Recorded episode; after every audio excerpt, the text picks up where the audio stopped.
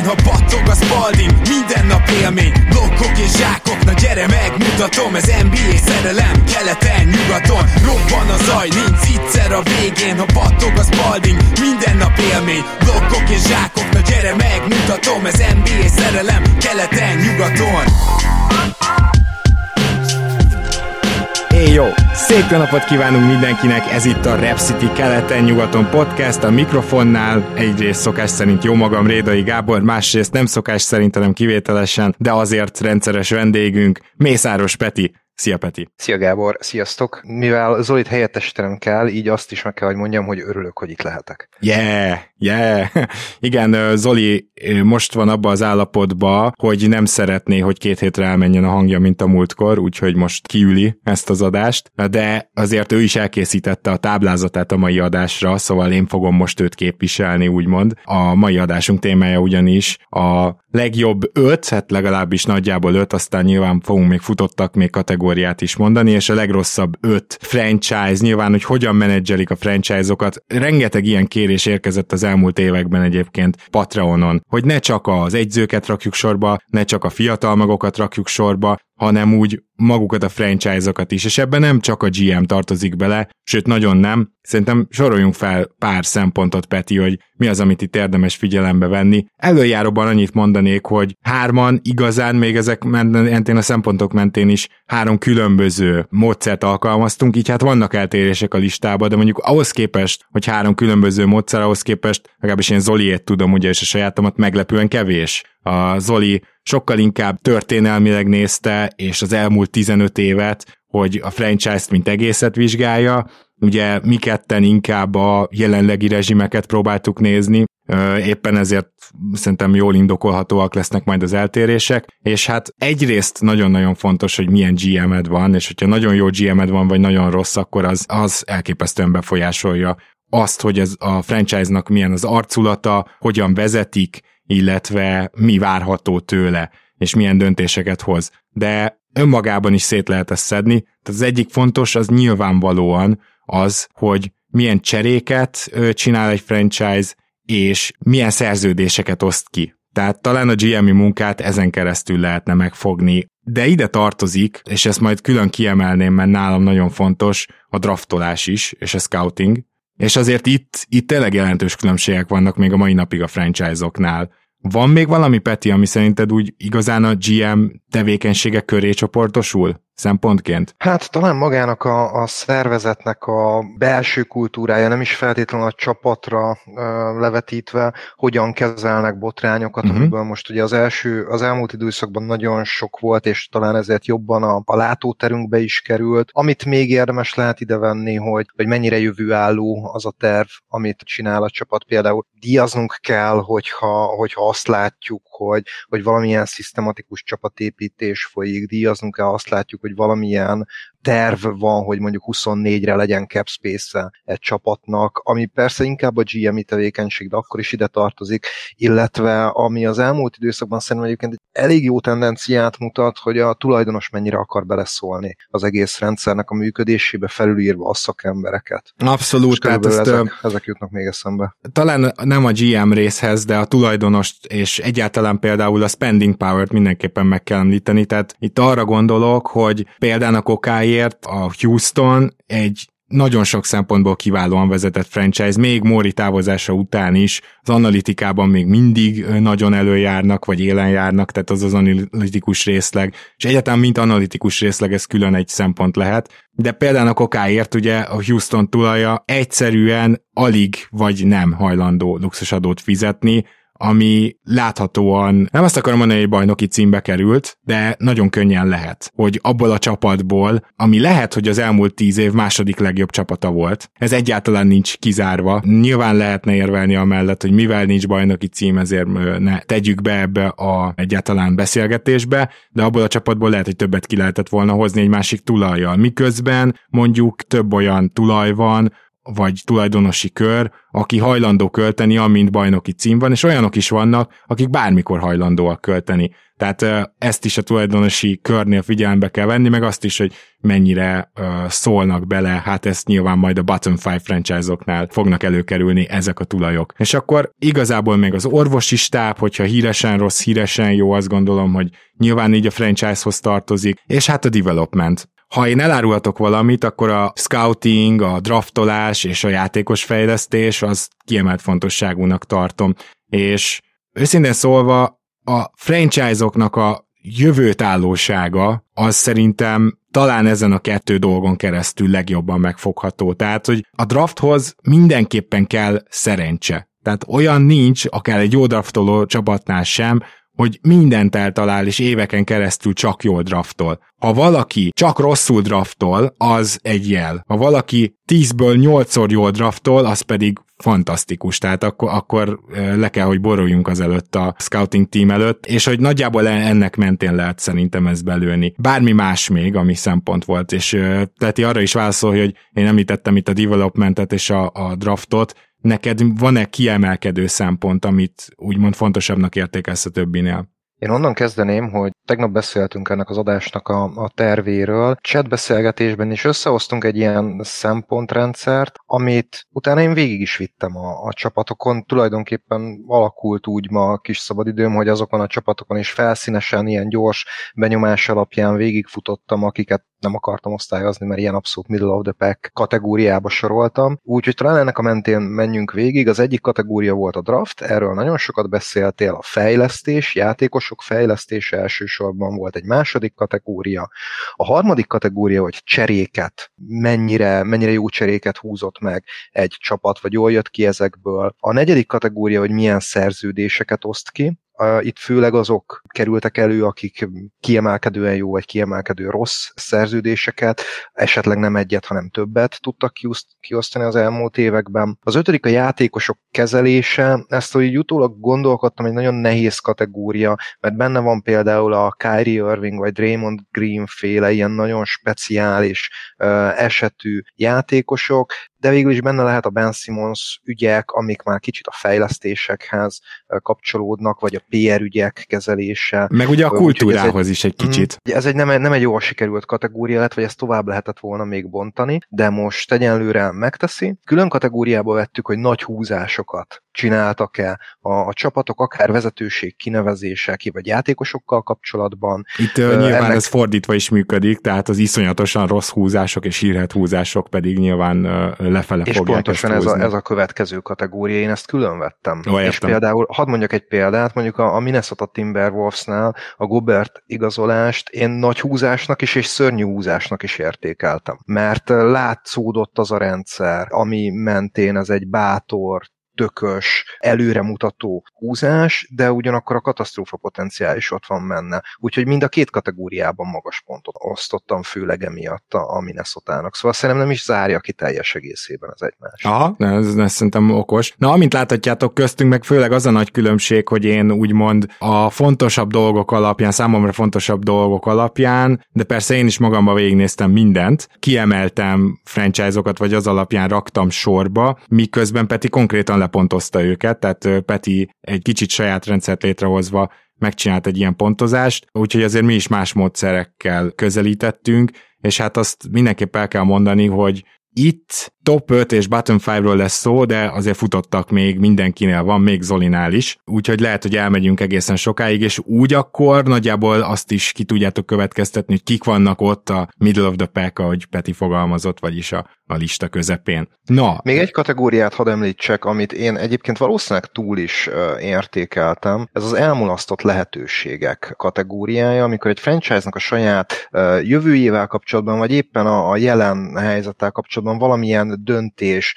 amit nem hozott meg, vagy cserék, amiket nem húztak meg, ezek szerintem visszavetették-e őket, úgyhogy nálam ez volt még egy ilyen, egy ilyen fontosabb kiemelkedő kategória. Nem tökéletes ez a pontrendszer, és igazából én két listát hoztam, mert először megcsináltam mindenféle rendszer nélkül, amit gondolok, utána pontoztam csak le a csapatokat. Na, ez is érdekes lesz, meg én azt hiszem, hogy még egy dolgot meg kell említenünk, ugye az egyző, de nem úgy, hogy most hogy is fogalmazzak, csak kicsit kicsit erős lenne csak azt mondani, hogyha jó egyződ van, sok pontot kapsz, mondjuk egy ilyen pontozásos rendszerben rossz egyződ van, keveset, hanem inkább maga az egyzőkeresés folyamata, hogy ebben jó-e a franchise vagy nem. Hogy például addig kerese még nem talál egy jó egyzőt, hogy meghúzol-e egy Nick Nurse-t, egy Brad Stevens-t. Szóval nyilván nagy találat Nick Nurse meg Brad Stevens, még annó Ainge-nek, illetve Ujirinek, de ettől függetlenül váltani kellett, ráadásul például a Torontónál, róluk mindjárt beszélünk. Mivel kezdünk, az elejével vagy a végével, Peti? Kezdjünk az elejével. Kezdjünk az elejével, mert, mert úgyis mindenki a vége a legrosszabbak miatt hallgatja az adást, akkor adjuk a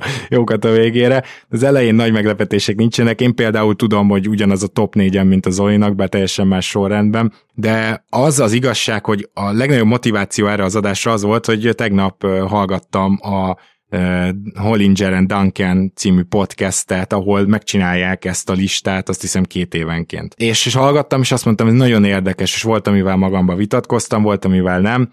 Gyakorlatilag mind a kettőjüknél az első tír, tehát volt egy külön két legjobb franchise, az a Raptors és a Heat volt, és ezzel nem tudok vitatkozni. És azért hozom őket párban, mert nehéz eldönteni, hogy melyik a de facto első. Ha nagyon-nagyon muszáj választanom, akkor szerintem a Raptors de azt gondolom, hogy ennél a két franchise-nál gyakorlatilag ezt a rezsimet nézve, tehát az Uzsiri, illetve a Petrái rezsimet nézve, hosszú évek óta, sőt a, a hitnél évtizedek óta alig tudunk hibát, mint olyat felsorolni. Fogalkozzunk az elmúlt évek történéseivel, akkor is azt mondhatjuk, hogy a hitnek van egy nagyon-nagyon erős kultúrája, Nyilván ez Polstrához is köthető, de ki is alakították ezt ott maguk körül. PJ Tuckerre hívnám fel a figyelmet, aki teljesen ilyen, ilyen támadásban már már nullának tűnő játékos volt a Milwaukee Bucksban, majd karrierévet futott a hídben, majd most eligazolt Philadelphiába, és megint azzal kerül be a hírekbe, hogy hányszor tud nulla pontot dobni minél több játékperc alatt. Tehát az, hogy a development részleg ennél a két csapatnál majdnem, hogy torony magasan kiemelkedik a ligában, de tényleg, ha bárkit megkérdezel, akkor a Heat vagy a Raptors lesz az első és a második sorrendet nézve, a, ők a legjobb fejlesztő csapat, hihetetlen, hogy milyen játékosokat találnak meg, draftolatlanul akár, hogy ezt hova tudják fejleszteni, hogy hogy jönnek ki a Fred Fanvlitek, meg a Max Trussok. Jól is draftolnak, de itt azt hiszem, hogy a Raptors az, akit külön ki kell emelnem. A Toronto Raptorsnál ugye nyilván nem az a jó draft, hogy az 1 per 1-est elviszed első helyen, de az már, hogy a konszenzus ellenére mondjuk Scotty Barnes-t kiviszed negyedik helyen, és nem sucks és utána Scotty Barnes lesz a Rookie of the Year, Sachs meg fut egy olyan évet, amire azt mondod, hogy, hogy reméljük, hogy ennél csak jobb jöhet, az már nagy szó. Az, hogy Siakamot 27. helyen viszed el, hogy Fembleet-et kibányászod draftolatlanul, ezek, ezek hihetetlenül nagy húzások. A Miami Heatnél pedig tényleg a, a rotáció végét feltöltő Gabe Vincentek, Strassok, az, hogy kibányász, vagy egy, nem kibányászak, hanem mondjuk elkapják Caleb Martint two és most már ugye rendes szerződésre. Ennél a két csapatnál egyszerűen rendszeresek ezek a jelenségek és egyébként, ahogy az angol mondja, top to bottom, tehát semmiben nem tudsz belekötni. Gyakorlatilag mindenben jók, nagyon jó cserék, gondoljunk a Kawai cserére, de gondoljunk akár a Gasol cserére is, ami egy olyan évközbeni mozgás volt, amihez talán csak a Derek White cserét tudnám tavalyról hasonlítani,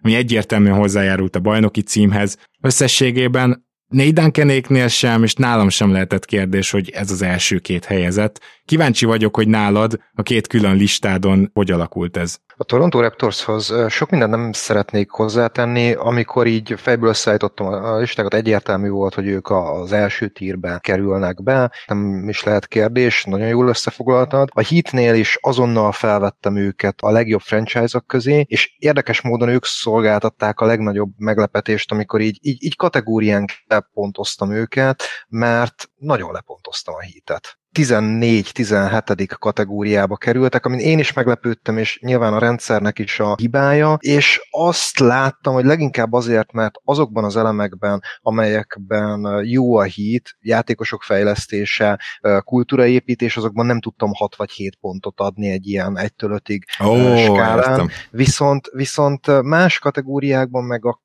közelmúltban voltak szerintem nem szerencsés döntések, főleg a szerződések, amiket az elmúlt években kiosztott Riley, de hát tulajdonképpen már a Dion Waiters féle csapatnak a, a megtartásához is vissza lehet ezt vezetni, és ugye ezek egyszer mind kiemelkedő rossz húzások is jelentenek, tehát ezt két ponton büntettem a Duncan Robinson szerződést, a Kyle Lowry szerződést, illetve az, hogy a használható, de szűkös asset készletet, ami ennek az időszaknak ugye egy döntős csapatnak a további fejlesztését tették volna lehetővé, ezt szerintem most nem megfelelően használta Riley, úgyhogy ez, ez, ez engem meglepett. De, de most azt kell, hogy mondjam, hogy hogy ezek meggyőző érvek olyan szempontból, hogy nyilván a, a Heat az nagyon szeret szerződéseket adni, a nagy szerződéseket, és ebben vannak rosszak. Tehát a, a Raptorsnál szinte nem tudsz rossz szerződést felsorolni Dimar Carroll óta, és Ujiri alatt gyakorlatilag ez volt az egyetlen, amire azt mondanám, hát igen, ez egy rossz szerződés.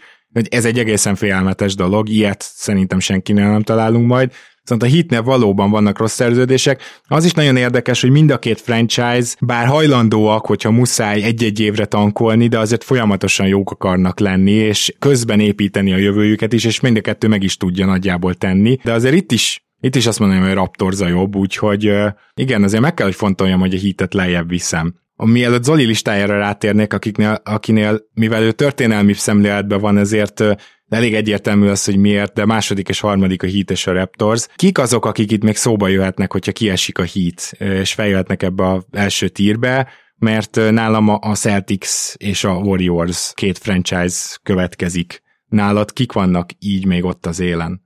a Celtics és a Warriors is nekem az első ilyen, ilyen fejből összeállított lista az hét, hét csapat volt, hét csapatot tartalmazott, viszont én lehet, hogy túlreagálok, de nekem a saját listámon is, és a lepontozás alapján is a, a, a Memphis Grizzlies uh-huh. csapata került az érre, és a, a pontok alapján a, a top 4 az, az nagyon egyértelmű, azt majd el fogom később mondani, viszont én egy csapatot szeretnék még említeni, így ugye a, a közelmúlt bajnokai a Warriors és a Bucks mellett, akiket neki én a vezetését most nagyon szeretem, ez pedig az Oklahoma City Thunder. Yes. És én őt, őket a saját ötösömbe fel is vettem az ötödik helyre, a lepontozott lista alapján pedig szintén az ötödikek, de ilyen, ilyen egy ponttal, egy, a, egy, egy nagy blokknak a tetején. Ez azt jelenti, hogy nálad a Celtics és a Warriors sem top 5-ös? Nálam a Warriors saját listán top 5-ös, a pontozott listán őket is sikerült jól lepontoznom néhány rossz húzás miatt, ugye hasonlóan a Heathez, főleg a Wiseman draft,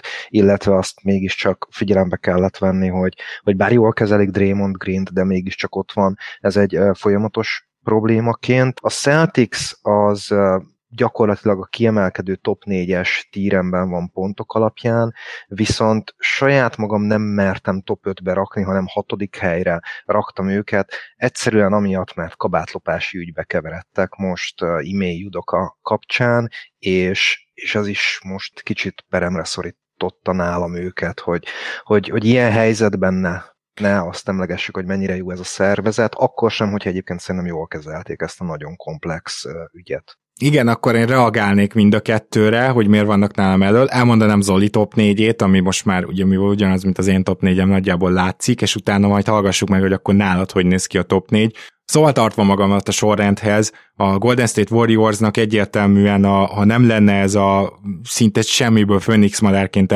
felemelkedő Jordan Poole, akinek egyébként lehet, hogy egy erős túlzás ez a szerződés, tehát majd meglátjuk, nyilván most még nehéz megítélni, de... Én hogyha, ezt kifejezetten negatívum. Igen, hogyha most tippelnem kéne, akkor, akkor a pulszerződés az kifejezetten negatívum, de ettől függetlenül ugye az elmúlt, tehát ennek a rezsimnek a draftjai, abban ugye nem tartozik be például Curry, csak úgy jelzem, de a Warriors azért lett Zolinál első, mert ő belevette, mert ő 15 évet nézett úgymond, tehát azt mondta, hogy Steph Draymond Clay draftok, így kezdte rögtön, és persze, tehát a 2010 tízes éveknek masszívan az első top egy franchise az a Warriors volt. Ez szerintem nem is lehet kérdés. Azért most ebben a pillanatban nem lehet szerintem első, az se lehet kérdés, és ennek a két oka, hogy pont a, a két legalábbis számomra legfontosabb dologban, a játékos fejlesztés és a draftolás, abban évek óta bizony restanciájuk van, mégpedig nem is kicsi, és ha nem lett volna pool felemelkedése, akkor nálam nem lettek volna top 4-be se, de azért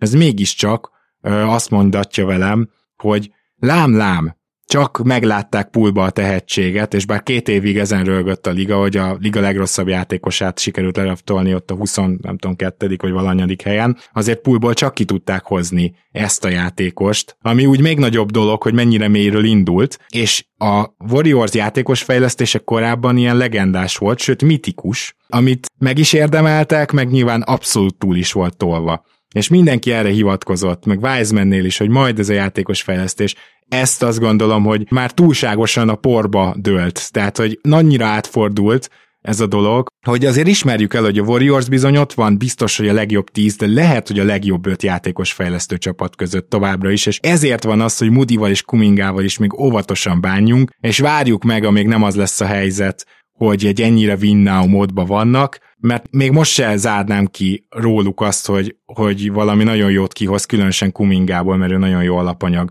a Warriors. Ugyanakkor azt, hogy ők hogyan draftolnak, azt nagyon nehéz megvédeni, tehát hogyha visszamegy az ember az elmúlt, azt mondanám akár 10 évben, mert ugye a Draymond draftot felszokták hozni, csak hogy a 29. helyen kiválasztotta ez a franchise Festus Ezelit, majd így vitte el azt hiszem 33. vagy 34. helyen Draymond Green-t, tehát tulajdonképpen ez tiszta szerencse, és semmi több. Ez, ez egy nagyon jó jelzése annak, hogy Draymond green egyáltalán nem értékelték magasabbra, mint ahol elvitték. Úgyhogy igen, tehát pont, pont a, a Warriors még mindig szinte mindenben nagyon jó, és óriási húzásaik voltak, meg kell említeni a Wiggins cserét, meg kell említeni, hogy ahogy Durantre lecsaptak, van is vonzereje a franchise-nak, egy Otto Porter, amikor újra akarta éli, éleszteni a pályafutását, odaigazolt minimumért, stb. Sőt, szerintem most a Golden State Warriors az a franchise, ahova ezek a játékosok mennek, ugye gondoljunk Jamaica Greenre, Igen. gondoljunk Gary Payton the secondre, akik a semmiből vagy karrierjüket újraépítve elsősorban a Warriors-t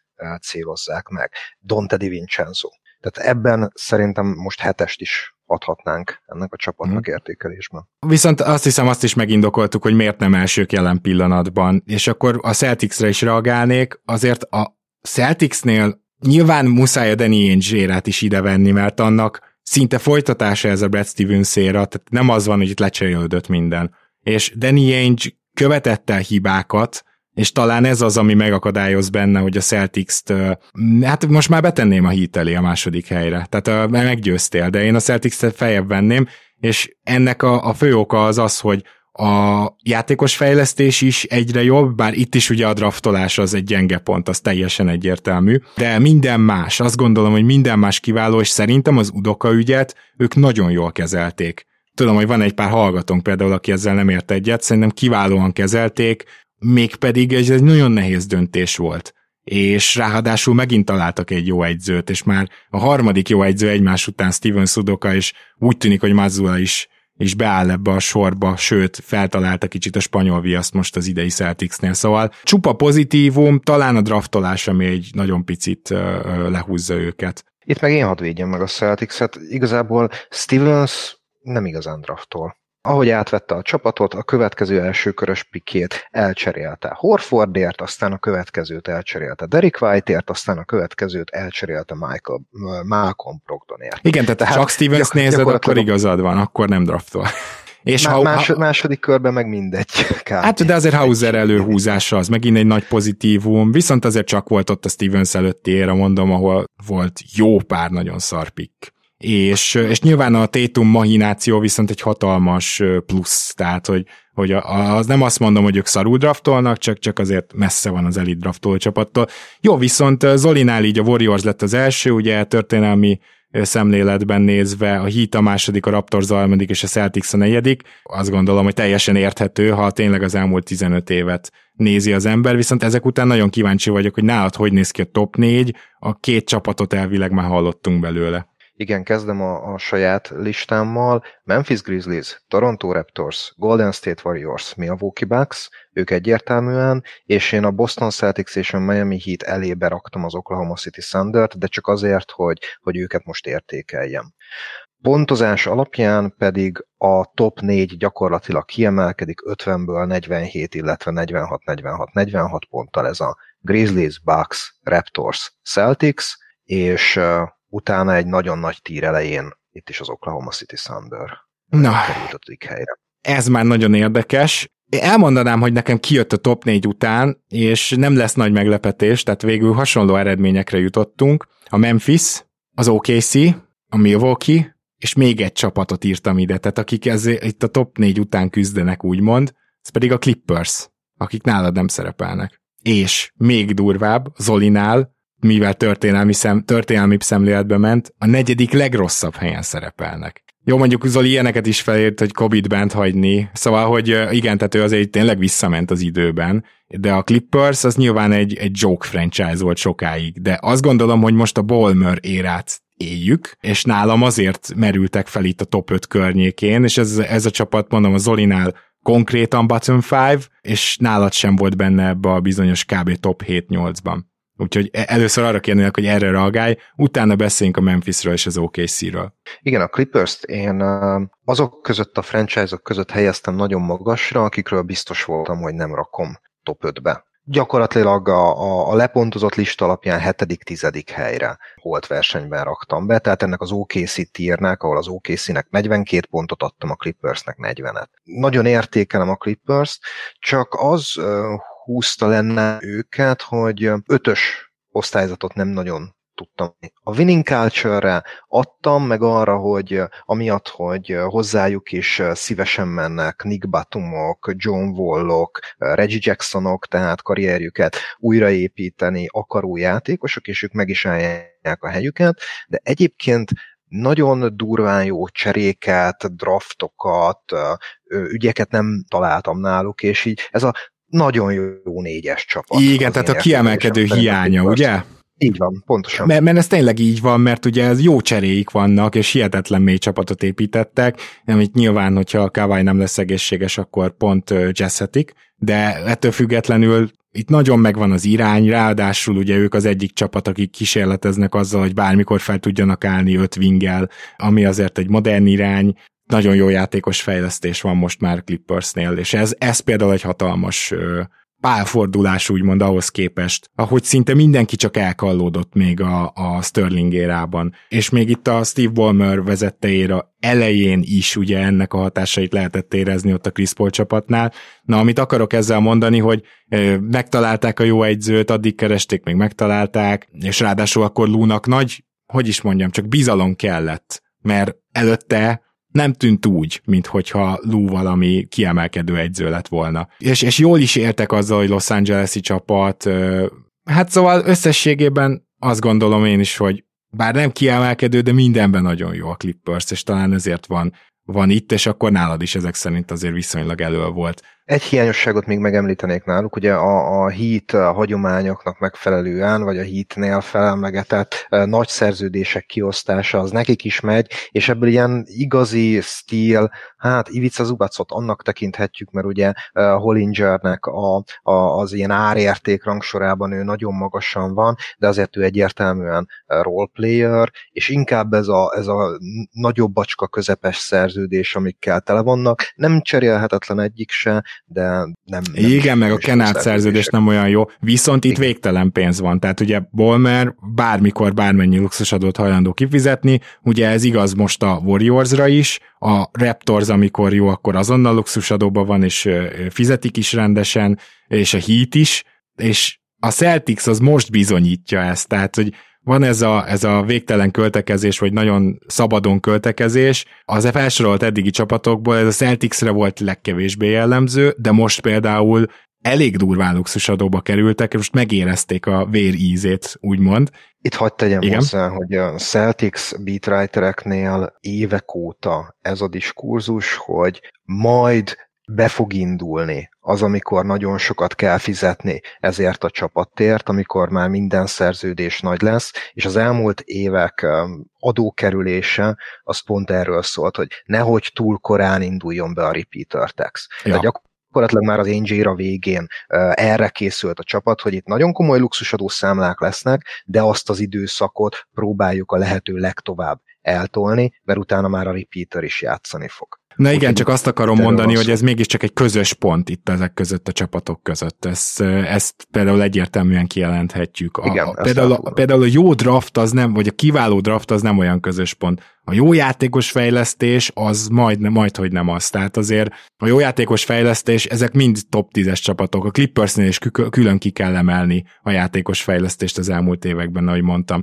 De akkor ugye nálam is, itt a top 4 után jött a nálad első Memphis Grizzlies, és beszéljünk egy kicsit róluk. Mik azok, amik szerinted gyakorlatilag mindkét listádon az első helyre repítették őket, és majd elmondom, hogy nálam miért úgymond csak ötödikek. Igen, hát ugye uh, itt gyakorlatilag a grit and grind éra utáni időszakot kellett szerintem nézni, ez minden szempontból egy, egy korszakváltás volt, és ahogy a nagy szerződéseiket elcserélték Gazolt, Canlit, ezek a játékosok úgy mentek el, hogy bármikor probléma nélkül veterán mentornak visszajöhetnek a csapatukba, beleszólásuk volt abba, hogy hova, cserélje, hova cseréljék őket, tehát nagyon felépítették a saját hőseiknek a nimbuszát, és ennek megfelelően is kezelték őket, akkor is, amikor egy új irányt mutatott a csapat. Azóta a drafton gyakorlatilag nem tudnak hibázni, meghúzták azokat a cseréket, amelyekkel esze, be kell gyűjteni azt az eszet halmazt, amivel majd a következő ér a bajnok csapatát meg tudják alapozni, az Igudala szerződés átvétele példának okáért, de máshol is gyűjtöttek be szerződéseket. Az, hogy a rossz szerződésnek kinéző Steven Adamsből e, is e, egy, egy jó értéket a csapat egyik font fontos meghatározó játékosát tudták kinevelni. Az, hogy a fiatalok folyamatosan fejlődnek, és kicsit, mint ahogy a, az OKC-nél, ugye említettétek az elmúlt adásban, hogy kisorsolják, hogy ki legyen éppen a kezdő, a Memphisnél is megtehetnék, mert annyira mély a csapat, én azt látom, hogy, hogy eddig, eddig nem hibáztak semmiben ez alatt az újjáépítés alatt, sőt nagyon sok szempontból extrát nyújtottak, és én ezt nem tudtam nem értékelni egyik szempont alapján sem. Egy kérdésem van még a franchise-szal kapcsolatban, hogy és ez gyakorlatilag a következő nyártól kezdve bármikor esedékes lehet, hogy amikor a szintlépéshez meg kell szerezni a következő sztárt, az hogyan fog sikerülni. Ezt még nem láthattuk. Igen. Uh... Pedig ez parádés példaértékű. Minden egyetértek. Szinte a Memphis ismerte fel leghamarabb azt, hogy megszűnik a free, free agent piac. Tehát, hogy ez is benne van, hogy ahogy ők kötötték a szerződéseket, és ahogy csak cserélhető szerződésekkel folyamatosan kitöltötték a rendelkezésre álló teret, amit aztán fel is használtak és cseréltek is, az, hogy nem tudnak hibázni a drafton. Ez az egész folyamat, ez, ez ilyen kicsit ilyen jövőbe látó volt. Viszont amiért nálam csak ötödikek, az, az pont az idei nyár, hogy most viszont már el kellene kezdeni máshogy viselkedni. És semmi értelmét nem látom, hogy elcserélték Meltont. Azt, hogy Kyle anderson elengedték, az nem olyan nagy probléma, és úgy meg főleg semmi értelmét nem látom, hogy gyakorlatilag le meg felcserélgettek két olyan játékosért, aki nyilván a Memphis játékos fejlesztése mellett, és az egész filozófiájuk, hogy ilyen nagyon-nagyon jó mentalitású embereket keresnek, egyelőre korai lenne még elítélni, de én szerintem Ruddy és Laravia sem, nem hogy nem fogja megváltani a világot, hanem abba se vagyok biztos, hogy bármelyikük kezdő lehet valamikor, és nem kell a 20x helyen kezdőt draftolni automatikusan, ez rendben van, csak akkor meg inkább nem cserélem el Meltont. Ő se lesz kezdő, de ő viszont egy teljesen egyértelmű, jól védekező, időnként jól triplázó játékos, akinek van helye a padon. Szóval, szóval egy kicsit most úgy viselkedtek, hogy még mindig a jövőt építik, ami egyrészt szimpatikus azt nézve, ahogy mondjuk a New Orleans annó annak idején szétcseszte a saját esélyeit ezen, ezzel ellentétes attitűddel, de másrészt viszont azért most jó, jó lenne már valaki közölne velük, hogy srácok, contenderek vagytok gyakorlatilag. Ez most, itt kinyílt az ablak. És a Memphis még nem viselkedik úgy, és nekem ez vitte le őket az ötödik helyre. Egyébként ott is nagyon nehéz bármibe belekötni a Memphisnél. Ja, nyugodtan reagálj, hogyha még erre lenne mhm. viszont válaszod. Igen, én azt hiszem, hogy engem sok ponton elvitt a, a recency bias, ez amit tettél értem a közelmúltban szemlélet, viszont én a Memphisnél azt érzem, hogy téged talán itt jobban. Ezek nagyon friss dolgok, és például egy Melton kapcsán nyolcadik ember volt a rotációban körülbelül, akinek a helyére azonnal beült John Conchár. Tehát, hogy abból is eszetet húztak ki, amikor, amikor valakit kiszorít egy másik játékos a, a, a padjukról. Jó, csak tudod, ezzel az a baj, hogy a Memphis védekezése szemlátomást vissza is esett. És ebben nyilván nagyon számít az, hogy bár Káncsár egyébként nem rossz védő, de Melton meg legalább ebbe az egy dologba kiemelkedő. Uh, jelenleg a Memphis padja védekezésben egy átjáróház, Na majd meglátjuk, mert ugye tavaly is az volt, hogy kb. 10-10-zel álltak, mint most, vagy a amikor berobbantották a rakétákat, és nyilván abszolút nem voltak eddig egészségesek, tehát azt hiszem a Bane, Morant, Jaren Jackson Jr. triót egyszerre még nem láttuk a pályán, úgyhogy nyilván nem ebből akarok kiindulni egy ilyen értékelésnél, és lehetséges, hogy igazad van azzal, hogy a recency bias egy picit elvitt engem. Tök jól elvitatkozunk a Memphisről.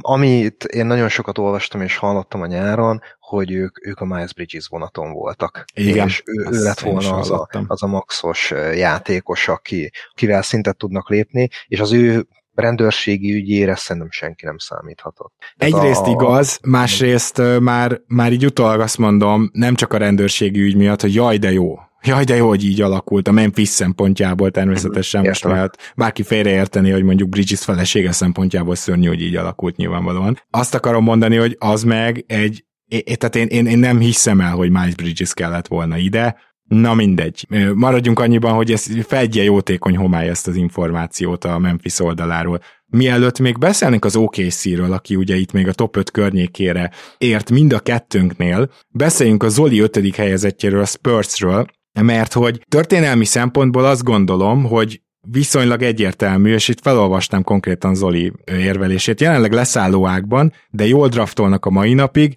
egyszerűen nem volt még top pick lehetőség, mert konzisztensen elitek vagy nagyon jók voltak mindig. Amikor nem, akkor is megtalálták Kavajt, nem az ő bajuk, hogy olyan a nagybácsi, amilyen. Vem nyilván jó lenne náluk. Tehát azért itt Zoli szerintem ezt nagyon jól rámutat, hogy nem volt toppik lehetőség, amiért nekem nem merült fel a Spurs itt a top 5-ben, mert egyébként egy, egy ilyen nagyon kevés dologba tudsz náluk belekötni, ugye a játékos fejlesztésük is továbbra is kiváló, tényleg jól draftolnak még mindig, az az, hogy ők annyira nem voltak hajlandóak tankolni, amikor már régesség kellett volna egy tankszezon, hogy most el vagyunk tolva egy, egy négy éve, vagy hát legalább három éve, ennek meg kellett volna történnie. És kicsit lassú ez az átmenet, kicsit lassú ez a váltás, és jelenleg szerintem egy picit ettől kilátástalan volt a franchise az elmúlt években. Nyilván az idei év azért egy nagy pozitívum ebben az irányban, de ha belegondolsz, vagy belegondoltok, az elmúlt három évben a Spurs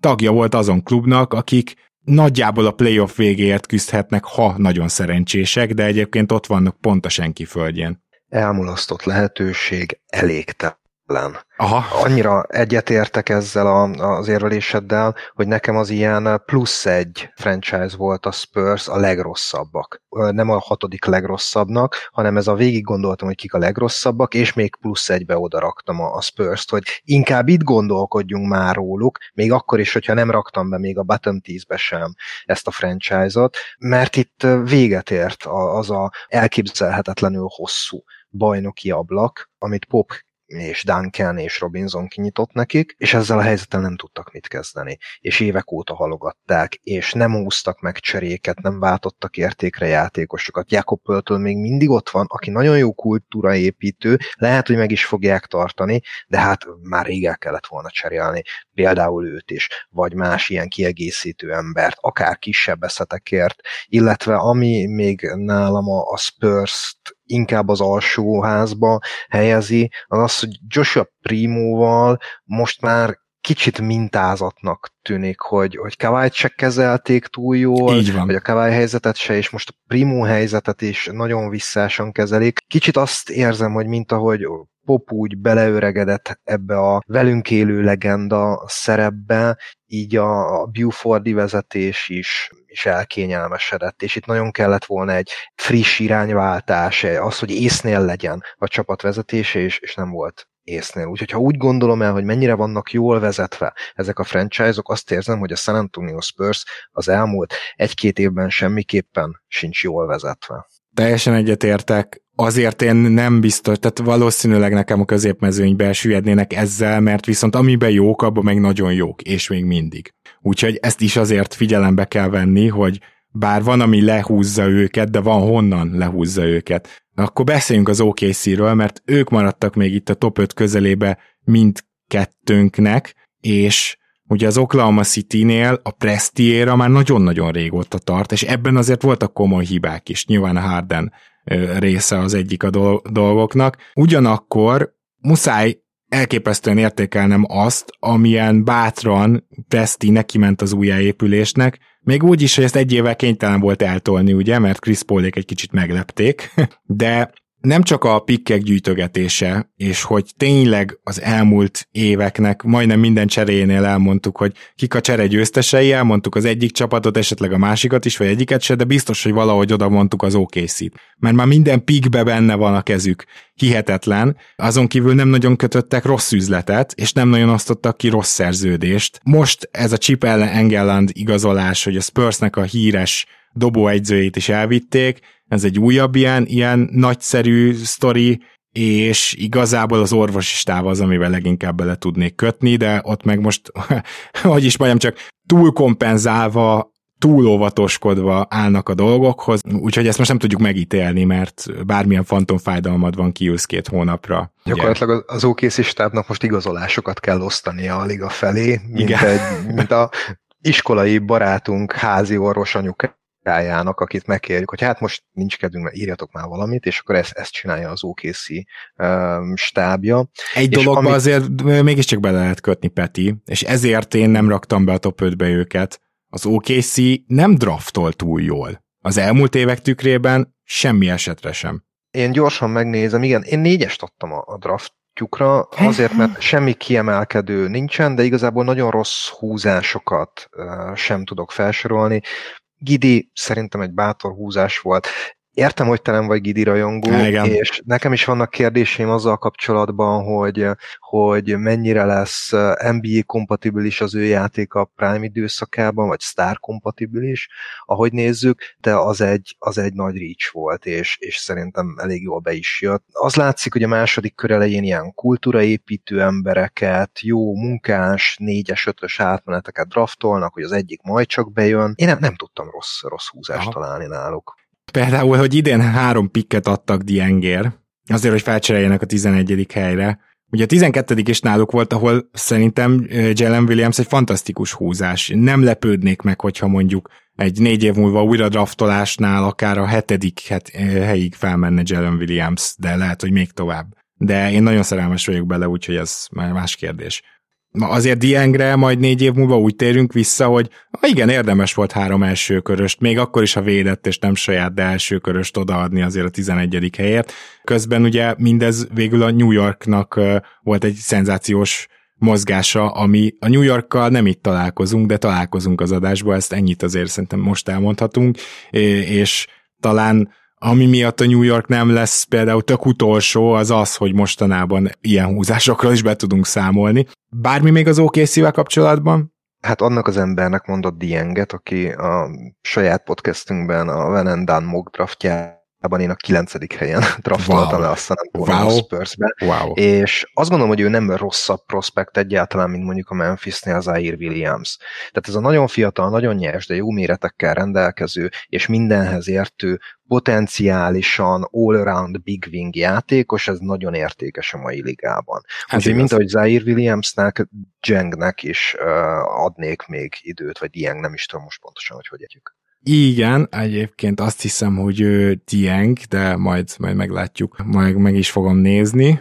És meg is néztem, és Jeng, igen. Úgyhogy ebben neked volt igazad. Mint ahogy, nem tudom, tehát a top 5-ig nem bírom elvinni az OKC-t, de igen, tehát tulajdonképpen nagy hibát azért nem is követtek el, ez is kétségtelen. Van-e még bárki, aki nálad a top 10 közelébe említendő, mert nálam nincs, tehát, hogy ugyan tudom, hogy nagyjából kik jönnének itt, de szerintem egyet hagy felsoroljak fel, hogy kiváló draft, kiváló játékos fejlesztés, de minden másban kezd egy kicsit kilátástalan lenni az elmúlt években az Indiana Pacers, és nyilván őket amúgy szívesen tettem volna ide, azért, mert a két számomra legfontosabb szempontban nagyon jók, sőt elitek, de azért a többiek miatt nem tudtam egyszerűen ide rakni őket. Ja, igen, és a Bucksról nem beszéltünk még, akkor lehet, hogy őket te is akartad mondani. Szóval én nálam gyakorlatilag még a Bucks volt itt, aki komolyan vehető. Beszélj te egy kicsit róluk, mert ha jól tudom, nálad magasabban vannak, mint ez a top 7, top 8.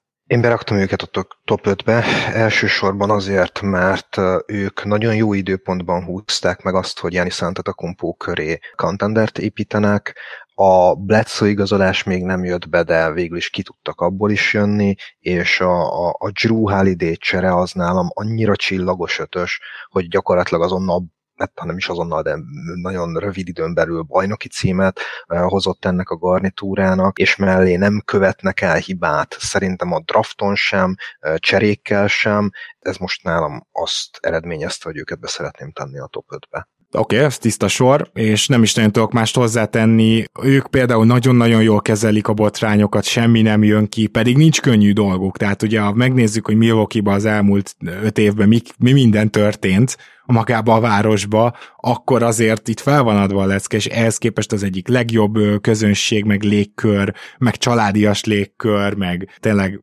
sétálgathatnak a Bax rajongók között nyugodtan a játékosok az utcán, mindenki ismer mindenkit, támogat mindenki mindenkit, egy, egy igazi család lett, szóval itt nagyon-nagyon nagy pozitívumok vannak. Annyi, hogy talán azért az ő játékos fejlesztésük és draftjuk is bőven hagy kívánni valót. Mondom ezt az egyetlen egy nagyon nagy kivétel Jannis ellenére, mert nem csak ő az egyetlen, akit ledraftoltak és próbáltak fejleszteni az elmúlt években, viszont a Jannis draft az meg nyilván elképesztően felhúzza ezt. Csak azért mondom, hogy őket jobban megértem a top 5-ben egy picit, mint az OKC-t, de, de azért itt is vannak fenntartásaim, és ahogy mondtad, rossz szerződéseket is bőven osztanak ki, tehát egy ilyen vegyes felvágott, ahol abszolút a pozitívumok érvényesültek, és ugye bajnokok is lettek, ez pedig őket igazolja. Igen, én körülbelül őket tekintem egy ilyen draft. Tehát, hogy akik, akik nem húznak nagyon extrém húzást, aki nem jön be az abban a range-ben, ahol draftolnak, nem jöhet be, tehát nálam ő, ők a, a, az ilyen négyes szint, amikor nem követsz el hmm. hibát, vagy bejön, vagy nem. Igen, igen, igen, csak mégis sok melléjük volt, tehát azt hiszem lassan Vora is ebbe a kategóriába bele tartozik, meg még tényleg. Hát igen, viszont ilyen, ilyen találati arányokra kell számítani azokon a helyeken, ahol ők draftoltak. Átlagosan, ah, értem, értem, jogos, Tehát, jogos. hogy egy Dante Di Vincenzo 17. pick, ilyen, ilyen kaliberű játékosokra számíthatunk itt. Beauchamp, Pousson, negyedik volt most azt hiszem a drafton. Tehát, hogy, hogy ezek a, az ilyen tisztességes iparos munka a drafton. Igen, csak közben meg azt se szeretném, hogy az eredmények utólag így átírják, tudod, a, a fejünkben ezeket a dolgokat, hogy a, a Bucks nem épített tökéletes csapatot még Jannis köré. Annak ellenére, hogy bajnokok lettek, és kicsit Budenholzer ellenére bajnokok akit lehet, hogy már ki kellett volna rúgni, és lehet, hogy akkor kétszeres bajnokok lennének, de ezt sose tudjuk meg, ez mind csak ha. Mhm. De ettől még azért ez is egy viszonylag konszenzusos vélemény, hogy Budenholzer sem olyan jó egyző. Na érted, szóval, hogy azért megszépít mindent a bajnoki mhm. cím.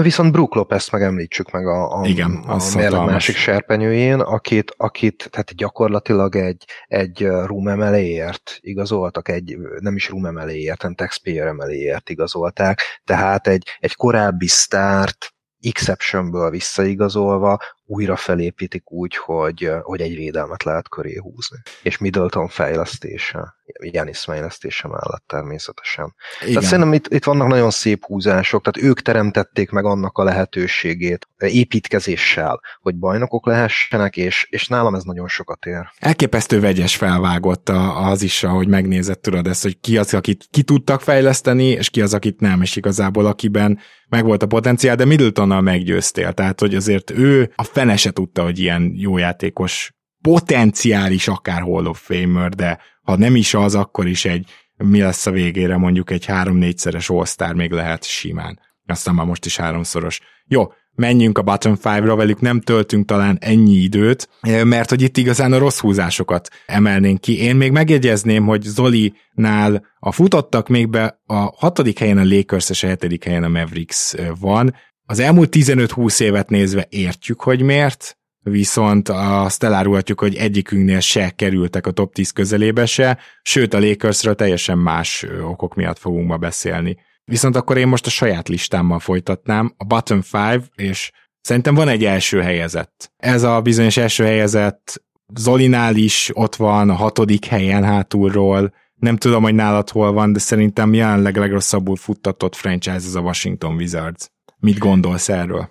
Nálam most ők nem emelkedtek ki, de természetesen ott van a, a legrosszabb öt között a pontozott listámon, ahol nem pont aztán ott pedig hatodik uh-huh. helyezett hátulról. Akkor ott, ott Zolival értettél egyet. Én elmondanám, hogy szerintem miért a legrosszabb abszolút rossz szerződések sora, és főleg a nagy szerződéseik szörnyűek. Az a franchise, ahol a tulajdonos nem engedi őket tankolni, de cserébe elég jók sem tudnak lenni, az legalább annyit ne, ne kövessen el, hogy egy ilyen szerződést hozzávág. Ahhoz a Bradley Billhez, aki tavaly már egy ilyen, tudom, hogy sérült, szerű szezonon van túl, akkor is nem is tudom, hogy 23 pontot átlagolt, tehát már az az elite scoring sem volt meg benne, és azt látjuk idén is, hogy ha ő majd egyszer 50 milliót keres, és egyébként, mintha fizikailag is egyre rosszabb állapotban lenne, az jó esély a liga legrosszabb szerződésének, mondhatjuk már most. Emellett közepesen draftolnak legjobb, és ez még a legjobb tulajdonságuk,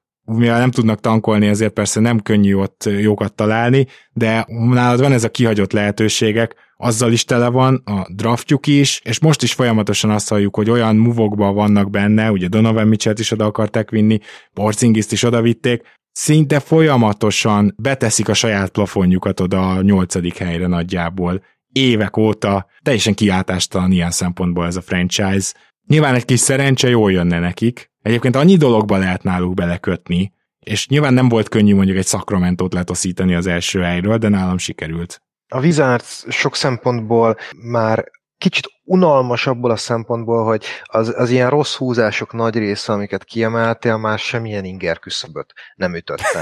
Tehát én úgy kezeltem őket, hogy ez egy nem, nem jól vezetett franchise, de talán egy picit én megengedőbb vagyok az ilyen Bradley Bill köré próbáljunk csapatot építeni logikával, mert ha van egy jó játékosod, és a közönség vevő arra, hogy, hogy ennek, a, ennek a csapatnak, vagy ennek a játékosnak a küzdelmét meg megnézze, akkor még ha nem is tart sehova playoff szintjén, én tulajdonképpen el tudom fogadni évként, akár úgy is, hogy nyilván itt egy pénzügyi vállalkozásról van szó, ahol jegyeket kell eladni, nem lesz belőle bajnok, tudjuk, hogy rossz döntések, de, Figyelj, de, de, de, ha de legalább, valami, valami de ha legalább mégiscsak van. Igen, Peti, csak ha legalább itt egy erős playoff csapatnak a körvonalai lennének, és lehet, hogy az idei év rám cáfol, ugye megint jól kezdtek, tavaly is ez történt, Egyelőre sem a statisztikai modellek, sem jó magam nem tudom őket igazán komolyan venni, de, de hát ha az idei év rám cáfol, és hát ha most egy erős csak most ez is, hogy amikor a New York ugye egy évre fel tudott ugye ugrani oda a negyedik helyre, aztán kiestek az első körben az Atlantával szemben, hogy akkor az most igazolja a Knicksnek a teljesen hasonló felfogását, mindjárt róluk is beszélünk, na de nálad ki az első, mert a Zolinál a Kings, nálam is második a Kings, tehát hogy ezért nagyon kíváncsi vagyok, hogy ők hol vannak nálad, illetve hogy ki lett a legrosszabb, ha nem ők. Én úgy döntöttem, hogy a Kingset nem fogom lehúzni. Eljátszottam azzal a gondolattal, hogy tulajdonképpen a McNair éra az nem olyan borzasztó, és nekem ez a mostani csapat nagyon tetszik. Halliburton miatt is már, már követgettem őket annó, és hogyha, hogyha meg, megtalálod azt a nézőpontot, hogy mondjuk a Halliburton nem úgy cserélték volna el, ahogy már ismerjük, hanem mondjuk 10 12. pick volt, azt hiszem 12. pickként Sabonisra, tehát hogyha ez, erről a, a, a borzasztó szörnyű cseréről megfeledkezünk, akkor az, hogy most Fox köré felépítettek egy így Sabonisszal, Keegan Murray-vel, Barnes-szal, meg Hurt terrel egy jó kis rohanó támadó csapatot, és még a paduk is egész használható scoringot hoz. Tulajdonképpen egy, most egy érdekes építkezés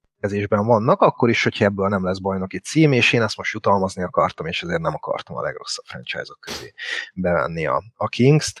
Na jó, de Nekem... ők voltak azok, akik ugye nem draftolták le Lukát, akik még nem olyan régen, tudom, de hogy ez nem McNair, de... Van. Igen. De van, igen. Okay. És én, én ez, el ez... akarom felejteni a Vladi Divac uh, időszakot, meg az előtte lévőket, és mintha Vivek is inkább háttérbe szorulna, adjuk meg a bizalmat ennek a, a mostani vezetésnek. Persze, oké. Okay de azért szerintem még a Kings drukkerek is azt mondanák, hogy még egy kicsit túl közel vannak az elmúlt tíz év emlékei ahhoz, hogy ők könnyedén fellélegezhessenek, annak ellenére, hogy nagyon valószínűleg nagyon élvezik az idei szezon. Egyezünk Jó. ki azzal, hogy bottom 10 a csapat, de annak a tetején. Mit szólsz? Aha, jó, hát nálam második a, a Kings, de hogyha nagyon győzködöm magam, akkor egy pár franchise-t még eléjük tudok, tudok rakni. Na de akkor nálad kivégzett a lista Én kettőt legaljan. szeretnék kiemelni. E, Akikre most nagyon haragszom, a Los Angeles Lakers és a Brooklyn Nets csapata. Mhm. Uh-huh. Tehát itt egyszerűen annyira lehetetlen helyzetbe sodorták magukat, még akkor is, hogyha tudom, hogy a Lakersnek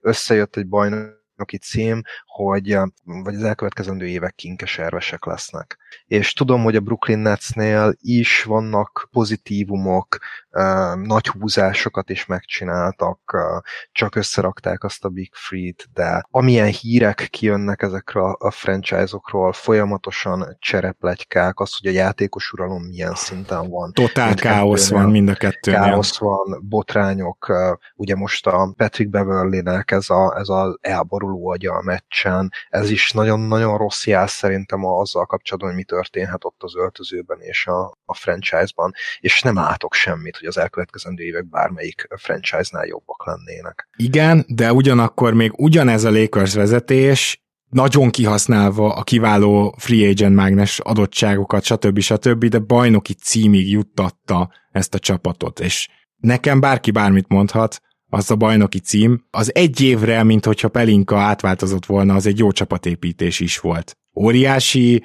hogy is mondjam, csak körülmények együttjátszása, meg csillagok együttállása kellett, akkor is az egy jó csapatépítés volt. És, és én nem szeretem ugye a csillagozott bajnoki címeket, nem csillagozott nekem az se, annak ellenére, hogy egy picit ilyen picit ilyen egyszerű és megismételhetetlen feelinged van, főleg mondjuk visszagondolva Davis doboz százalékaira, stb. stb. De azért ott kell lenni ahhoz, hogy a csillagok együtt álljanak. Ez nem magától történik. És ez az egy év, hogyha ezt az egy évet kivenném, akkor lehet, hogy a, a leges legrosszabban futatott franchise lenne a Lakers. De ezt az egy évet nem tudom kivenni, most volt. Úgyhogy nekem ezért nincsenek ők benne a bottom five-omba. Igen, elsoroltad azokat a dilemmákat, amiket én is végigfutottam. Szerintem itt most nagyon jó, hogy két ellentétes oldalról vizsgáltuk meg ugyanazt a lakers és én a meggyőződésem, hogy mind a két, mind a két nézőpont legit. Uh-huh.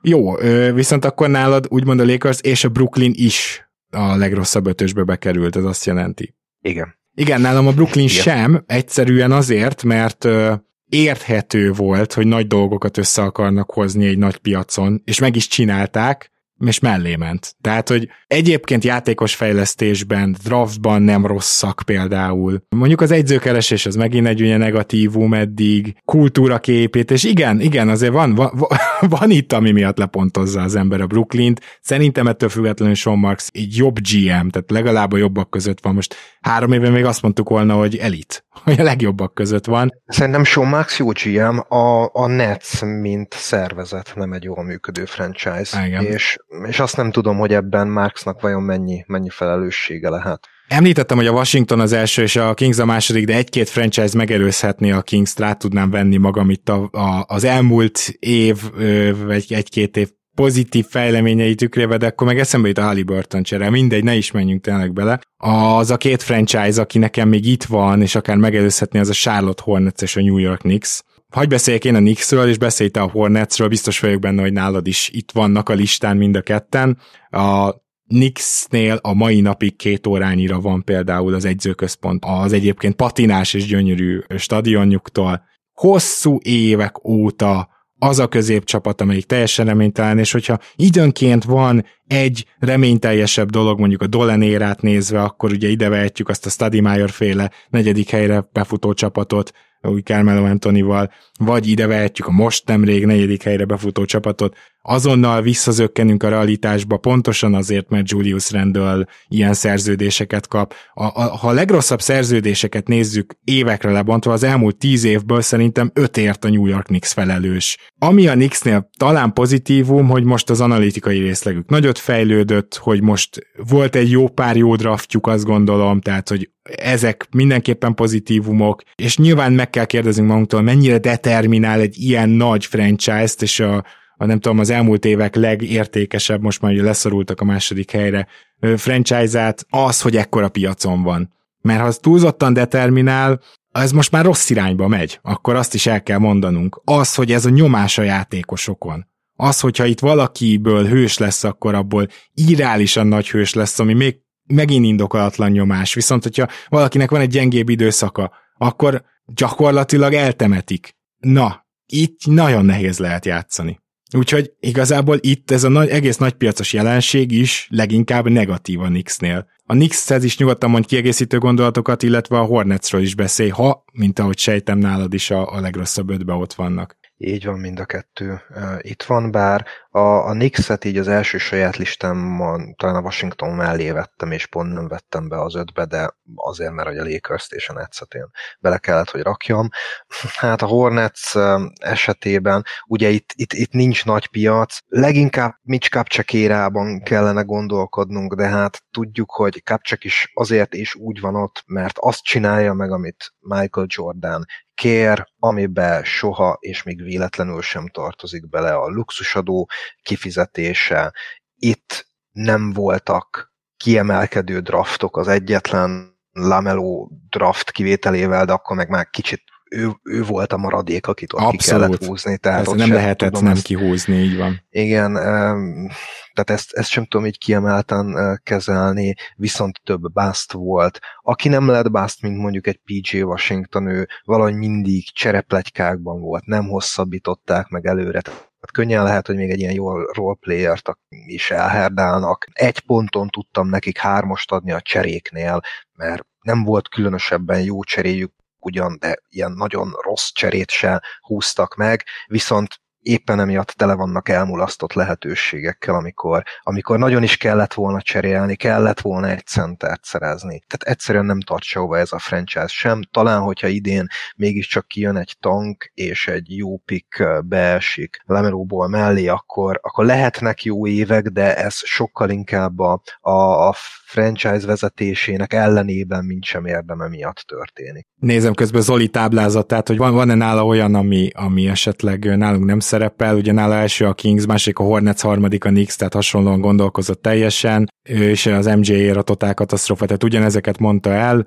Itt nála ugye negyedik a Clippers, erre már reagáltunk, tehát nálunk teljesen máshova került a Clippers, és nála ötödik a Minnesota Timberwolves, és ezzel azért szeretnék foglalkozni. Legrosszabb historikus győzelmi mutató, Zoli gondolatait mondom, KG előtt semmi, KG óta majdnem semmi, folyamatos rebuild ciklusok, elhibázott döntések sorozata, teljesen egyetértek, Ugyanakkor, ha a mostani rezsimet nézem, akkor mégiscsak, tehát nem tudom őket berakni a Bottom 5-ba azért, mert ez a rezsim talált egy jó egyzőt, majd húzott, ahogy te is említetted, egy nagyon bátrat, aminek hosszú távon nem biztos, hogy jó következményei vannak. Minden esetre eléggé elkezdett végre irányba állni a dolog, és mintha valamiféle győztes kultúra felé vinnék el először a franchise-t, ami a legnagyobb probléma volt minnesota hogy abszolút hiányzott a winning culture, még jó játékosok mentek oda, akkor se tudtak igazán jók lenni, mert valahogy a kultúra nem volt meg, és szerintem ezt most elkezdték kiépíteni, ezért aztán a, a legrosszabb ötösbe én már nem tudtam berakni a minnesota nálad szerepelnek-e ott a, a bottom five-ba?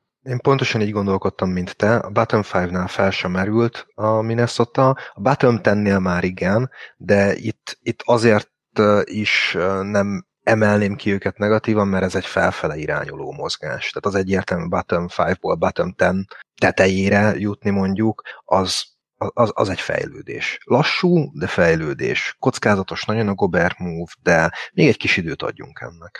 Oké, okay, én gondolkoztam, hogy ki az, aki még ötödik helyre befér, mert mondtam, hogy nálam a Lakers és a Brooklyn sincs benne, ugye eddig én Washington, Sacramento, Hornets, Knicks vonalon mozgok. Voltak jelöltek, egyelőre most a Blazers-t gondolom. És azt is arról meg vagyok győződve, hogy a Blazers szurkerek ezzel egyetértenek, ők nem elégedettek, vagy legalábbis amit én olvasok, ők nagyon nem elégedettek a franchise, hát ahogy fut. De azért Joe Cranan, az új GM, talán egy kicsit rugalmasabbnak tűnik, de, de még mindig az van, hogy Lillard köré építenek, aki egy fokkal jobb játékos, mint Bill, és ezért egy fokkal indokolhatóbb neki ez a hihetetlen hosszabbítás, és itt legalább voltak jó találatok a Nassilitőre, illetve Anthony Simonsra gondolunk, bár oda is kellett egy pár év, mire, mire ezek így megmutatták magukat, de itt ami nagyon lehúzza a blazers az ugye a franchise folyamatos ilyen szélmalom harca, ami egy ideig, amíg Lilárdék nagyon jók voltak, és prime voltak addig, addig egy, legalább egy jó playoff csapat volt, és most az elmúlt évek inkább inkább már, már a középmezőny. És ugye meg kell várnunk ezt az évet, hogy mi lesz, mert egy ritul ment Lillard köré, és eddig ez nem is működik rosszul, ugyanakkor szerintem képtelenek jó egyzőt találni, szerintem Stotzot hamarabb le kellett volna váltani, nem Bilapsra, vagy ha Bilapsra, akkor Bilapsot már el kellett volna küldenie, küldeniük. Talán tényleg azt mondom, a draftjuk az valamennyire, az nem tartozik a bottom five-ba, a vezetés, az, hogy egyébként luxusadót mikor, hogy hajlandóak fizetni, leginkább nem, ugye, az orvosi stáv, tragikus, sok olyan dolog van, ami milyen ők nagyon rosszak. Ez a gond, és nálam így ők lettek az ötödikek, de lehet, hogy lehet, hogy van még egy-két csapat, akit ide be tudnék tenni, tehát ez nekem nem olyan egyértelmű, hogy itt ki az ötödik legrosszabb. Nálad. Nekem a Blazers az, az inkább ilyen középmező nyalja. Például most, hogy Mike Schmidt-et leigazolták draft szakértőként. Na mondjuk, igen. Ugye az... itt is a, a, a Cronen vezetés az, az nem olyan régóta van. Hát Ezt pont ez a baj. Pont ez a baj, Peti, nehéz. hogy igen, igen, nehéz azt mondani, hogy most az elmúlt egy évet értékeljük azért, mert ez a jelenlegi rezsim, akkor azért csak visszamegyek az elmúlt tíz évébe a franchise-nak, különösen, hogy úgy tűnik, hogy nagyjából ugyanazt akarja csinálni. Így van, de mint ezt mai adásban már említettem, nekem nincsen koncepcionális problémám azzal, hogy van egy lilárdunk, aki köré próbálkozunk ritúlokat. Lehet, hogy nem, sőt, szerintem Damien Lillárdal első számú opcióként, hát volt olyan pillanat az ő pályafutásában, amikor elképzelhető volt, hogy ő championship number van opció. Szerintem nem. Talán ahhoz nagyon speciálisan körbe kellett volna építeni, de az teljesen rendben vagy, ezt megpróbálták. Igen. Ezek igen, a második, igen, harmadik körök, itt azért ugye már joggal húzhatja az ember a száját, de igazad van, nincs ezzel a koncepcióval olyan nagy probléma, mert a Portland legalább azt fel tudja mutatni, hogy időről időre igenis komoly playoff csapat voltak. Győz meg valaki másról, akkor a Lakerson és a Brooklynon kívül például szerintem a Suns egy nagyon jó esélyes lehet. A Suns, az ne, ezt én beraktam az ötödik helyre, a saját lista látom. alapján, aztán lepontozva nem lett bottom five, de, de szerintem a, a Suns ilyen, ilyen plusz egyként nálam végig ott lebegett, mert ugye az ő esetükben arról van szó, hogy van egy kettő, talán három éves bajnoki ablak Chris Paul-lal. Ebben az első évben összejött egy döntő, ami rendben van, és utána a második év totál betlie.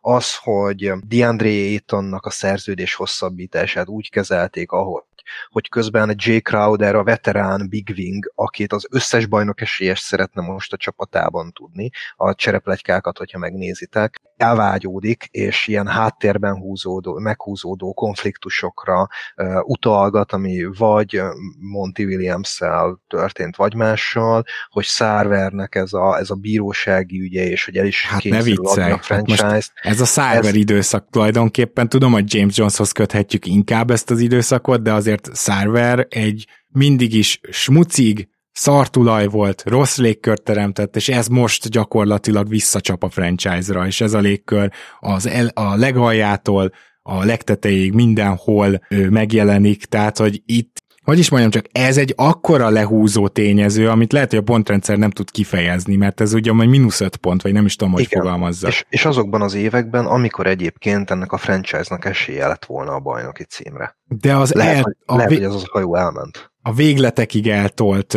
rebuildet is, a rossz draftokat is idevetjük. Igen, jó, a Portlandet azt most a Cronenéra miatt kivisz, kiveszem onnan, a Suns, Sunsnak kell ott lennie az ötben. Viszont, van még egy nevem. Így van, van tehát neked nevem. még kell, hogy legyen egy valaki. Bocs, még annyit elmondanék, hogy Zolinál ugye még a Wizards és a Pistons, én, én a Pistonsot itt ne, nekem nem merült fel, a wizards meg már beszéltünk, de, de ők azok, akik itt vannak a top 5 után vagy környékén. Igen, szóval Houston Rockets nálam, akiket be kellett, hogy vegyek a Button 5-ba. Ugye itt főleg a Fertitta érában kell gondolkodni, gyakorlatilag nincsen kompetens edző, láthatólag nem történik semmilyen játékos fejlesztés. Draftoknál Terry Eason meg lehet említeni, mint jó draft volt, meg Jason Tate is jó találat Sengun. volt. De Sengdün meg ott már ki kellett húzni, tehát... Hát értem, akkor is a 15. helyen tudod, Antetokumpot is meg ki kellett húzni, de azért az nagy találat, hogy mégis te húztad ki. Igen, tehát értem, hogy mit mondasz, szerintem... Szerintem Sengün csúszott, és egy rebuild csapatnál nem lehetett kérdés, hogy őt kihúzzák el, de ő se fejlődik olyan mértékben, ahogy egyébként fejlődhetne. Igen, tehát itt a játékos fejlesztéssel van nagyon komoly probléma, és ezért nálam is felmerültek, hogy, hogy valahogy ide kerüljenek, de közben meg ugye továbbra is az egyik legjobb analitikus részleg, az egyik legjobb ilyen szakembergárda, aki körülveheti, tehát erről ők nagyon híresek, orvosi stábt, mindenben elitek. Hát, amíg megfizeti őket Fertitta, mert ha kérnek egy fizetésemlést, akkor azonnal el fognak menni. Igen, igen, De igen. hogy uh, még a, talán a legerősebb érvemet elmondjam, hogy ahogy John volt és Eric Gordont kezelte az elmúlt években ez a franchise, ez azt mutatja, hogy valószínűleg a következő, nem tudom, öt évben biztos, de talán tíz évben se szeretnének free agentet igazolni, mert, mert Eric Gordon is tett annyit ezért a csapatért, hogy amikor új irányba váltottak, akkor nem várni arra, hogy, hogy az utolsó centig kifizessék az ő árát, hanem elengedni valahova, ne szenvedjen itt. John Wall-nál egy picit más a helyzet, és ő nem is viselte olyan türelemmel, de ahogy, ahogy a ját, saját játékosaikat kezelik, az, az szerintem botrányos most. Igen, meg tudná győzni, oké, okay, valószínűleg houston is be fogom emelni ide a, a, ide a legrosszabb tízesembe, de még van egy csapat, aki nekem itt felmerült, és akkor róluk beszélünk talán utoljára, hogyha csak nincs valaki, akiről még te szeretnél, és tényleg csak röviden, Chicago Bullsnak azért valahol itt a helye, és a Bullsnál azért azt az egyzőkeresésnek mondott dolgot, amit az elmúlt években csináltak, az gyakorlatilag egy vicc volt. Ezen kívül nem tudom, hogy miért és meddig akartak még belekapaszkodni a Bulls névbe, de azon kívül koncepciót nem láttunk. Most ugye jött Arthur Ascarni-Szovas, aki azt mondta, hogy na jó, hát akkor ráncsuk ki a saját hajánál fogva ezt a franchise-t, és leigazolta azt a játékost, aki, azt a DeRozant, aki az automatikus maximum második körös csapat, vagy ha tökéletesen körbeépítesz engem ö, ö, kategória. Tehát, hogy rögtön az első dolga az volt, hogy egy olyan játékost igazol, aki automatikusan behúzza a plafont. Na most DeRozan hihetetlen, döbbenetes munkamoráját dicséri, és egyáltalán nem a Bulls egyébként totál nem jelentős, sőt inkább jelentéktelen játékos fejlesztő részlegét, hogy DeRozan a korákat tudott előrelépni, hogy a mostani DeRozan köré, köré már, már el tudsz képzelni egy nagyon jó csapatot. De egyébként, ahogy fejlődnek itt a játékosok, van egy-két jó draft találatuk, ez talán megmenti őket, szóval amúgy a Bullsnál is lehetne érvelni a bottom 5-ra, azt gondolom.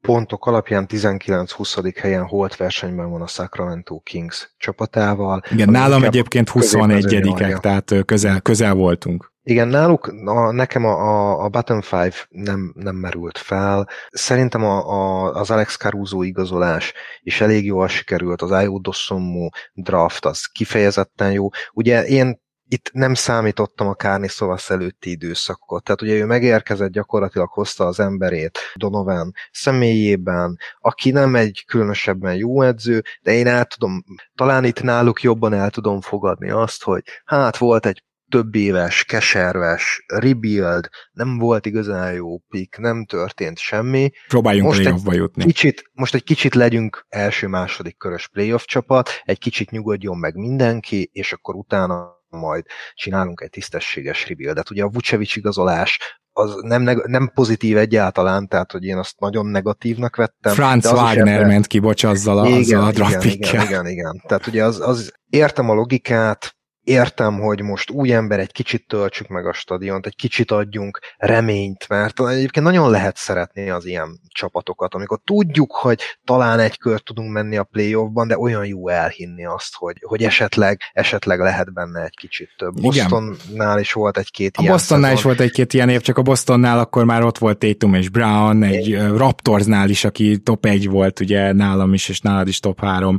Ha, ha nem lenne itt Scotty Barnes, akkor azért ez nem lenne olyan sikeres csapatépítés, de itt van. Tehát, hogy azért ezek a franchise-ok, akik egyszerre tudják építeni a jelenüket és a jövőjüket, azok bizony a fiatal tehetségeket nem csak megbecsülik, hanem meg is szerzik előtte, külön nagy hangsúlyt fektetnek rá, és akár 20x helyen is le tudnak draftolni néha majdnem franchise player szintű tehetséget, most konkrétan Siakamra gondolok. Patrick Williams negyedik pick volt. Igen, igen, igen, tehát azért így ezt eszembe állítod, akkor már rögtön. Nyilván én is a Dawson draftra gondoltam, amikor azt mondom, hogy ebben vannak pozitívumok. Neked még itt a bottom 10 környékén bárki felmerült, ha nem is az ötbe esélyesen, de hogy itt a helye valahol. Egyetlen csapat van, és hát majdnem blasfémia lesz, de én nagyon elgondolkodtam azon, hogy betegyem el. But, hát bottom 10 be inkább, mint ötbe a Dallas Mavericks csapatát. Ott sem tisztességes, mivel egy új vezetés van, Nico Harrison, igaz? Igen, és Igen, nekem is ez mentette meg őket, mert az előző vezetésnek az a maffia-szerű működése, a Cuban látványos félrenézései, az, ahogy a dörkéra után kezelték a dolgokat, ahogy elodázták a rebuildet, az egészen odáig, amíg nem csináltak egy zseniális cserét Doncsicsért, és nem ugrottak fel a harmadik helyet, az azért nagyon lehúzza őket, de azért mégiscsak új vezetés is van, és ott van az a Doncsics draft, ami az elmúlt tíz év valószínűleg legnagyobb húzása, de hogyha nem a legnagyobb, akkor top három. Én másik oldalról néztem, tehát hogy megvolt a, a Doncic draft, az előtte lévő dolgokat én elfelejtem, viszont van egy all-time top 10 esélyes játékosod, aki mellé korán hozod oda a másik sztárt Porzingis személyében, aki ráadásul egy kockázatos játékos, és utána gyakorlatilag eszet nélkül próbálsz azonnal win now lenni, és ebben a nagyon kritikus időszakban, amikor meg kell alapozni a franchise bajnoki menetelését, olyanok történnek, mint hogy a, a drafton Donny Nelson otthagyja a csudába Bob Háraloboszt egy ilyen, egy ilyen belső konfliktus miatt, hogy jó van, akkor draftoljál te, oh. aki, aki ledraftolja Josh Green-t, meg uh, Tyrell Terry-t, aki azóta nincs is a ligában, tehát hogy egyszerűen ott a, a vezetőségben egy olyan kulcs pillanatban volt összeomlás, amibe az is kerülhet, hogy dinasztia lesz -e. sőt, az már eldőlt, hogy nem lesz dinasztia a Dallas Mavericks, de még az is kérdéses, hogy lesz-e ebből bajnoki cím egy all-time top 10-es játékossal, ezek a legrosszabbkor elkövetett hibák Igen. voltak. Hát sajnos ezek nagyon igazak. Egyikünknek se került be akkor azért a legrosszabb tízbe a Dallas, de igen, tehát, hogy vannak itt komoly problémák. Jó, én szerintem nagyjából innen el tudja helyezni mindenki, hogyha esetleg az ő általa szeretett csapat nem hangzott el, akkor ugye ő náluk a középmezőnyben van, és, és szerintem egy nagyon érdekes adás volt. Nyilván nem volt annyira egységes a koncepció, ugye egy történelmi nézet, neked egy, egy pontozásos nézet, bár te is elkészítetted a, az úgymond saját listádat, nekem pedig ez Sőt, a... az a jobb szerintem, tehát a pontozás az egy nagyon kezdetleges módszer. igen, igen, igen, hát nyilván itt egyéni ízlés kérdése is az, hogy ki egy franchise futatásnál mit tart legfontosabbnak, és azért ezt mi megpróbáltuk kiemelni, hogy mi az, ami nálunk nagyon fontos. De attól még kedves hallgató lehet, hogy valamivel nem értesz egyet, vagy egyet értesz az felsorolt szempontokkal, de neked egy másik szempont fontosabb, vagy van egy olyan csapat, akit akár a top 10-ből, akár a bottom 10-ből, inkább ugye 5-ből, tehát itt 5-re koncentráltunk, szerinted kihagytunk, írjátok nekünk nyugodtan, kíváncsi vagyok a véleményetekre, mert hát ez valamennyire egy kísérleti adás volt, ilyet még soha nem csináltunk, és Mészáros Péter, nagyon szépen köszönöm, hogy ebben nem csak részt vettél, hanem ráadásul ugye még Zoli hiányában itt felvállaltad a házigazda szerepet tulajdonképpen, ugye, hogyha két házigazdával számolunk. Ó, hát köszönöm a lehetőséget, ez egy ilyen nagyon váratlan, gyors megkeresés volt, és nagy lelkesedéssel is vetettem bele magam egyrészt egy jó időpontban, amikor szerencsére volt rá időm, meg másrészt ez a téma, ez, ez nekem nagyon, nagyon tetszik, úgyhogy örülök, hogy ennek a, az úttörő jelehettünk ebben a, a podcastben. Köszönöm szépen, sziasztok! Hát nem véletlenül téged hívtalak, igen. Szóval, kedves hallgatók, köszönjük szépen, hogy velünk tartotok, és itt a 601. adással valami újat mutattunk, remélem, és mindenképpen írjatok, de akár még ezzel kapcsolatban, vagy a franchise-okkal kapcsolatban nyugodtan írjatok Patreon postaládánkba, mert hogy az is hamarosan lesz egy ilyen adás, és szépen csorognak is a kérdések, csak gondoltam így még megemlítem, és jövő héttől, ha minden igaz, akkor már valószínűleg overreaction is lesz, úgyhogy a szezon közbeni üzemmód módra is lassan ráállunk, így hát addig is köszi szépen, hogy velünk tartotok, minden jót kívánunk. Sziasztok!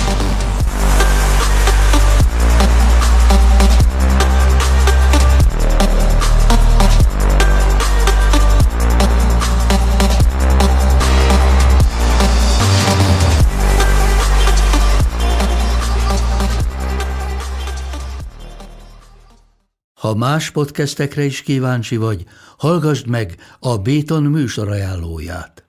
El tudod képzelni, hogy a podcastet, amit éppen most hallgattál, fél év múlva már a mesterséges intelligencia generálja? Mi sem. De ha érdekel, eljötte már a gépek lázadása. Hallgass bele az Embertelen podcastbe. Orsós Lajos vagyok, a műsor házigazdája. Egyelőre még élőben. Egyelőre. Fedezzük fel együtt, hogyan ismerkedik, randizik, mesél és vitatkozik Betty és Péter, két teljesen mesterséges intelligencia. Lajos, a podcast címét mond még egyszer, Léci. Oké. Okay. Embertelen podcast.